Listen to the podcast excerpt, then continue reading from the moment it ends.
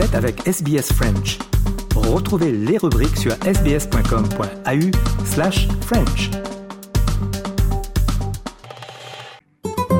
Vous êtes avec Radio S B S en français. Et voici l'heure de notre rétrospective. Aujourd'hui, Valentine Sabouraud évoque l'un des grands moments de l'histoire française. Elle revient sur le jour où le Sénat a voté l'abolition de la peine de mort. Un acte fort, promis par le président François Mitterrand et défendu avec éloquence par son garde des Sceaux, Robert Badinter. Récit avec les archives de l'Institut national de l'audiovisuel. Des assassins, il y en aura toujours.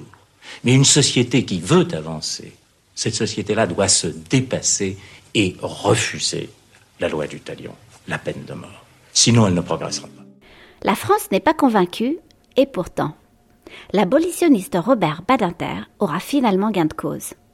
Le mercredi trente septembre mille neuf cent quatre-vingt-un, le Sénat vote en majorité pour le projet de loi sur l'abolition de la peine de mort en France, déjà passé à l'Assemblée nationale. En conséquence, la loi est validée. Elle sera promulguée dans la foulée, le neuf octobre de la même année. L'abolition de la peine capitale n'est pas une idée nouvelle, loin de là. Elle a été portée dès le dix-huitième siècle par des philosophes, des juristes et des humanistes. En mille sept cent quatre-vingt-onze, le Pelletier de Saint-Fargeau soumet d'ailleurs un projet en ce sens à l'Assemblée constituante, qui le rejette tout en cédant sur la suppression de la torture.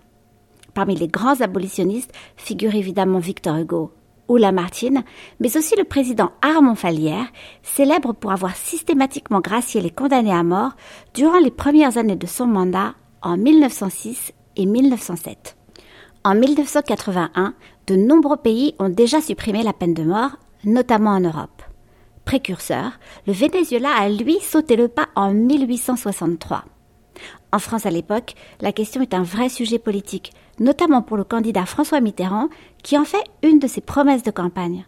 On l'écoute ici le seize mars mille neuf cent quatre-vingt-un, dans l'émission Carte sur table. Dans ma conscience profonde, qui rejoint celle des églises, l'église catholique, les églises réformées, euh, la religion juive, la totalité des grandes associations humanitaires, internationales et nationales, dans ma conscience, dans le fort de ma conscience, de ma conscience, je suis contre la peine de mort. Et je n'ai pas besoin de lire les sondages qui disent le contraire. Une opinion majoritaire est pour la peine de mort. Eh bien moi, je suis candidat à la présidence de la République et je demande une majorité de suffrage aux Français, mais je ne la demande pas dans le secret de ma pensée. Je dis ce que je pense, ce à quoi j'adhère, ce à quoi je crois.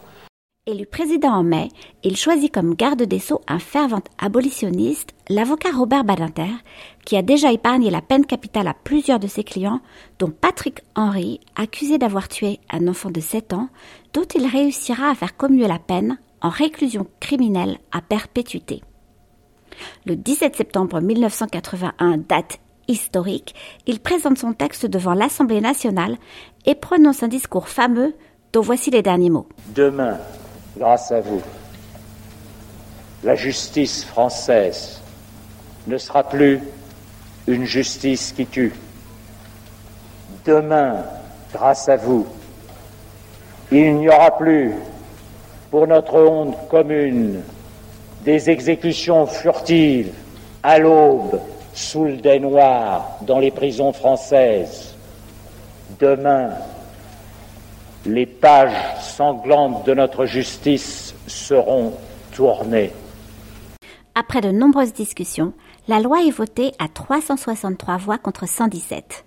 Parmi ceux qui ont voté pour, on compte seize députés R P R sur quatre-vingt-huit, dont Jacques Chirac, Michel Barnier ou Philippe Seguin. Vient le tour du Sénat, où le résultat paraît plus incertain. Dans son livre « L'abolition », Badinter se souvient. À la veille du débat au Sénat, tout n'était que confusion, hormis la conviction générale que le texte serait rejeté. Comment ? Sous quelle forme ? À quelle sauce la peine de mort sera-t-elle mangée au Sénat ? Interrogeait le journal Libération. Une grande partie de l'Assemblée était d'accord sur le fond, mais voulait préserver de l'abolition les crimes sur enfants et les crimes de nature atroce, a expliqué Roland Duluar, jeune sénateur à l'époque. L'amendement fort, déposé en ce sens, est cependant rejeté. Dès lors, Même si l'opinion publique soutient majoritairement la peine capitale, la partie est pliée. L'article premier du projet de loi « La peine de mort est abolie » est voté à cent soixante voix contre cent vingt-six. Il est douze heures vingt-cinq le trente septembre mille neuf cent quatre-vingt-un. Il n'y aura pas de deuxième lecture. La loi est promulguée le neuf octobre par François Mitterrand et publiée au journal officiel le lendemain.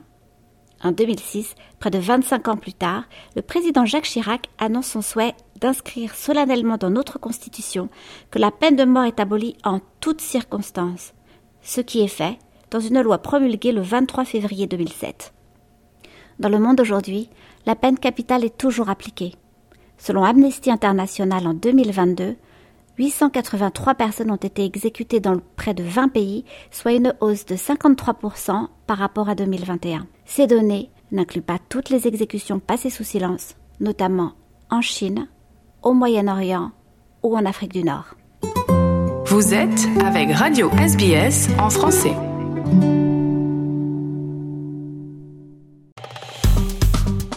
Aimez, partagez, commentez. Suivez-nous sur facebook point com slash S B S French.